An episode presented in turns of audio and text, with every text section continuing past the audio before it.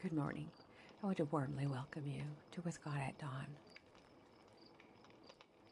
Our title today is We Can Know God Through the Holy Spirit.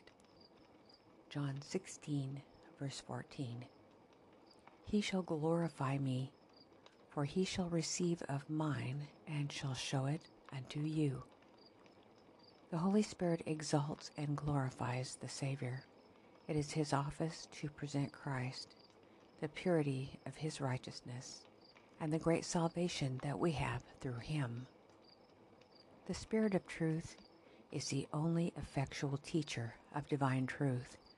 How must God esteem the human race since he gave his Son to die for them and appoints his Spirit to be man's teacher and continual guide? Before offering himself as the sacrificial victim, Christ sought for the most essential and complete gift to bestow upon his followers. A gift that would bring within their reach the boundless resources of grace. Before this, the Spirit had been in the world. From the very beginning of the work of redemption, he had been moving upon men's hearts. But while Christ was on earth, the disciples had desired no other helper. Not until they were deprived of his presence would they feel their need of the Spirit, and then he would come. The Holy Spirit is Christ's representative, but divested of the personality of humanity and independent thereof. Cumbered with humanity, Christ could not be in every place personally. Therefore, it was for their interest that he should go to the Father and send the Spirit to be his successor on earth. No one could then have any advantage because of his location or his personal contact with Christ. By the Spirit, the Savior would be accessible to all.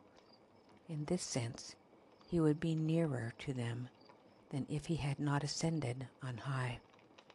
Wherever we are, wherever we may go, He's always at our right hand to support, sustain, sustain, uphold, and cheer.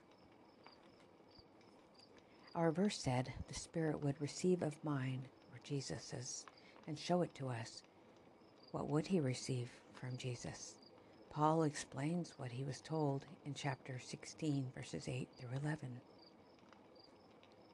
And when he, the Spirit, is comes, he will reprove the world of sin and of righteousness and of judgment. I like how the complete Jewish Bible says it. When he comes, he will show that the world is wrong about sin, about righteousness, and about judgment. Then, reading the explanation verses of 9 through 11 in the complete Jewish Bible about sin, in that people don't put their trust in me, about righteousness, in that I am going to the Father and you will no longer see me.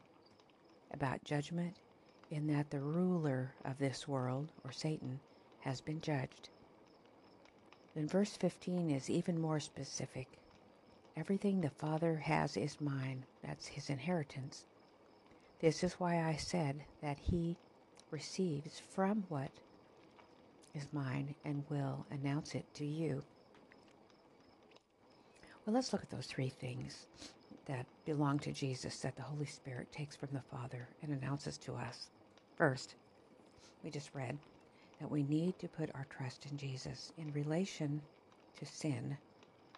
That was, okay, that we need to put our trust in Jesus in relation to sin. That was in the complete Jewish Bible that we just read, John 16 9.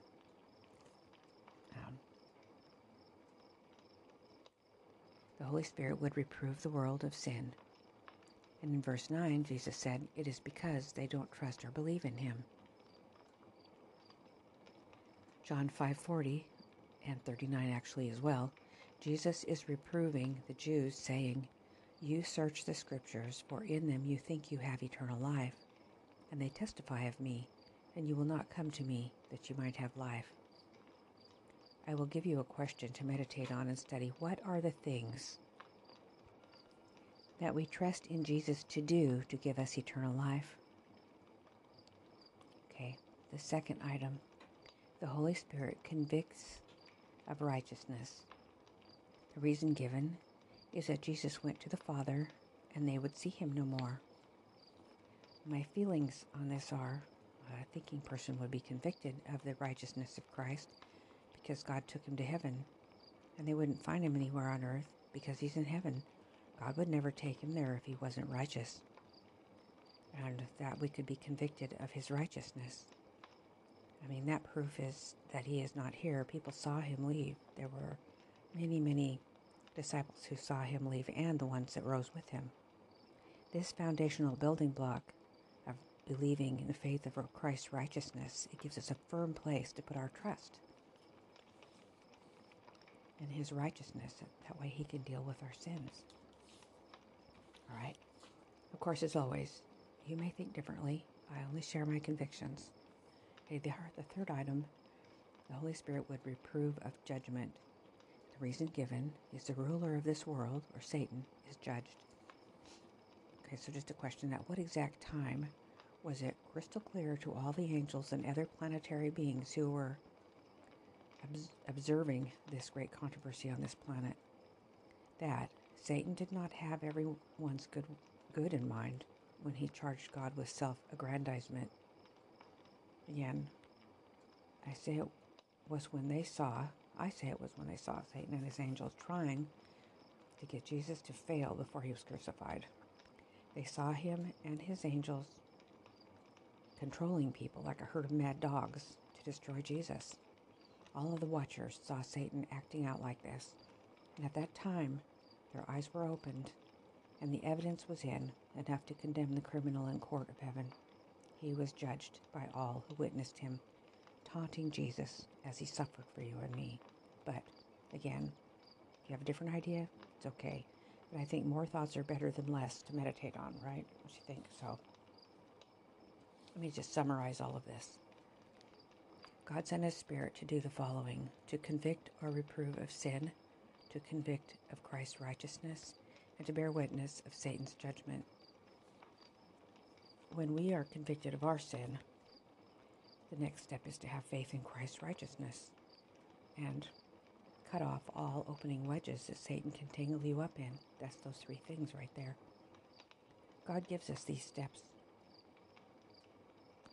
to the help he offers in the following verses through his prophet James, chapter 4, verse 7. Submit yourselves therefore to God, resist the devil, and he will flee from you. The prior verse tells us God gives grace to the humble. So, I believe these verses reveal the conviction of the Holy Spirit in our lives. When we are convicted of sin, we humble ourselves, we submit ourselves to God, and resist the devil. When you find yourself doing these things, the Holy Spirit is working in you. All right. I know there's more to study on that, but instead I'm going to give you this little warning, which is found in James 4, chapter 5. Speak not, I'm sorry, chapter 4, verse 11. Speak not evil one of another, brethren. He that speaketh evil of his brother and judgeth his brother speaketh evil of the law and judges the law. If you judge the law, you're not a doer of the law, but a judge and then a promise of First John chapter 1 verse 2. And in a way it's not really a promise, but I'm including it because it's pretty amazing. Listen to this. For the life was manifested and we have seen it and been witnesses and show unto you what did he show unto us that eternal life which was with the Father and was manifested unto you. And who's it talking about? It's talking about Jesus.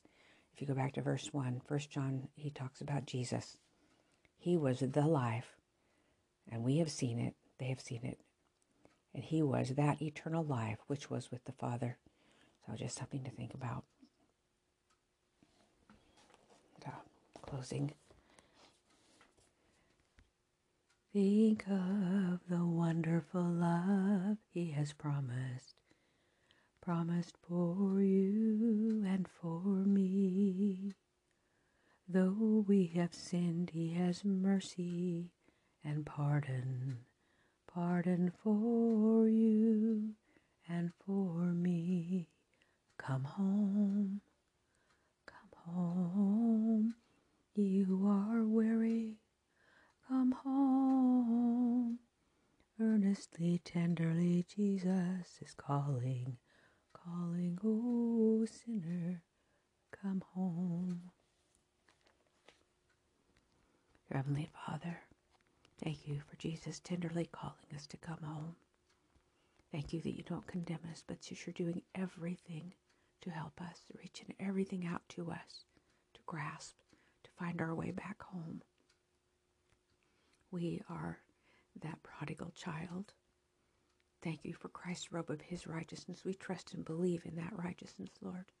I pray for those who are here with me this morning. I lift them up to you that you might clothe them with Christ's righteousness as well, that they would just give everything to you to open up their heart to receive what you have for them today.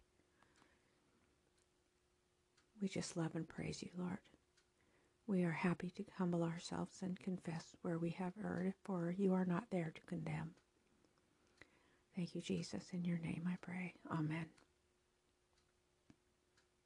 I invite you to join me again tomorrow morning for our morning worship before we begin our day.